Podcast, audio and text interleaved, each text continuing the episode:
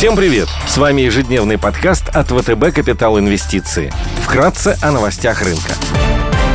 Глобальные рынки – Внешний фон с утра смешанный. Фьючерсы на S&P 500 в плюсе, плюс 0,2%. Евростокс в нулях. Развивающиеся рынки растут на 0,1%. Японский Никей теряет 0,6%. Индекс голубых фишек Китая CSI 300 и гонконгский Хэнк Сенг снижаются. Стоимость барреля нефти марки Brent упала до 82 долларов 70 центов. Золото торгуется по 1799 долларов за унцию. Доходность по десятилетним гособлигациям облигациям США снизилась до 1,56%.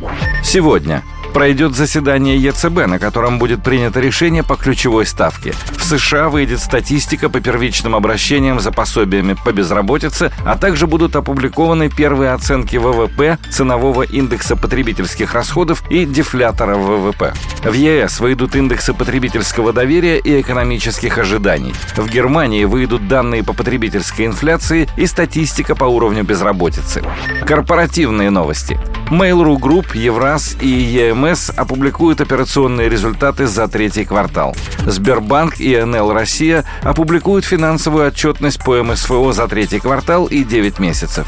Юнипро, Русгидро опубликуют финансовые результаты по РСБУ за третий квартал. Среди крупных эмитентов сегодня отчитываются Apple, Amazon, MasterCard, Samsung, Merck, Royal Dutch Shell, Shopify, Volkswagen, Total Energies, Anheuser-Busch, Caterpillar, Вале и Байду.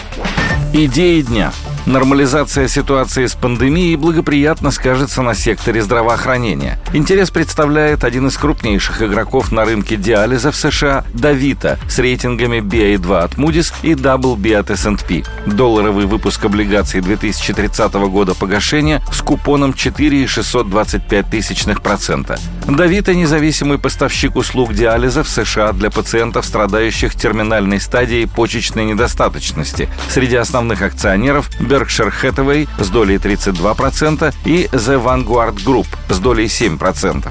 У компании сильные рыночные позиции. Доля Давита на рынке диализа составляет 37%. Компания присутствует в 46 штатах и имеет более 2700 точек для проведения процедур. Обслуживает более 200 тысяч пациентов в США и 28 тысяч пациентов за пределами Америки. Компания сфокусирована на диализе для пациентов с терминальной стадией почечной недостаточности. Таким пациентам необходима процедура три раза в неделю до конца жизни, что обеспечивает стабильность денежных потоков для Давита. Несмотря на повышенный уровень долга, метрика «долг на EBITDA 5X» текущая долговая нагрузка является приемлемой для менеджмента компании. Давита уже не раз демонстрировала способность по рефинансированию. У компании надежный запас ликвидности. Запас ликвидности полностью перекрывает краткосрочный долг. Евробанды Давита торгуются под 4,3% с повышенной премией из-за возросшего уровня смертности и трудностей для индустрии, связанных с пандемией. Учитывая надежный кредитный профиль, выпуск имеет потенциал роста по мере улучшения эпидемиологической ситуации. По-прежнему интересно выглядят долларовые бумаги мексиканской государственной нефтегазовой и нефтехимической компании Pemex с рейтингами BA3 от Moody's, 3B от S&P и WB- от Fitch 35 года погашения с купоном 6 и 625 тысячных процента.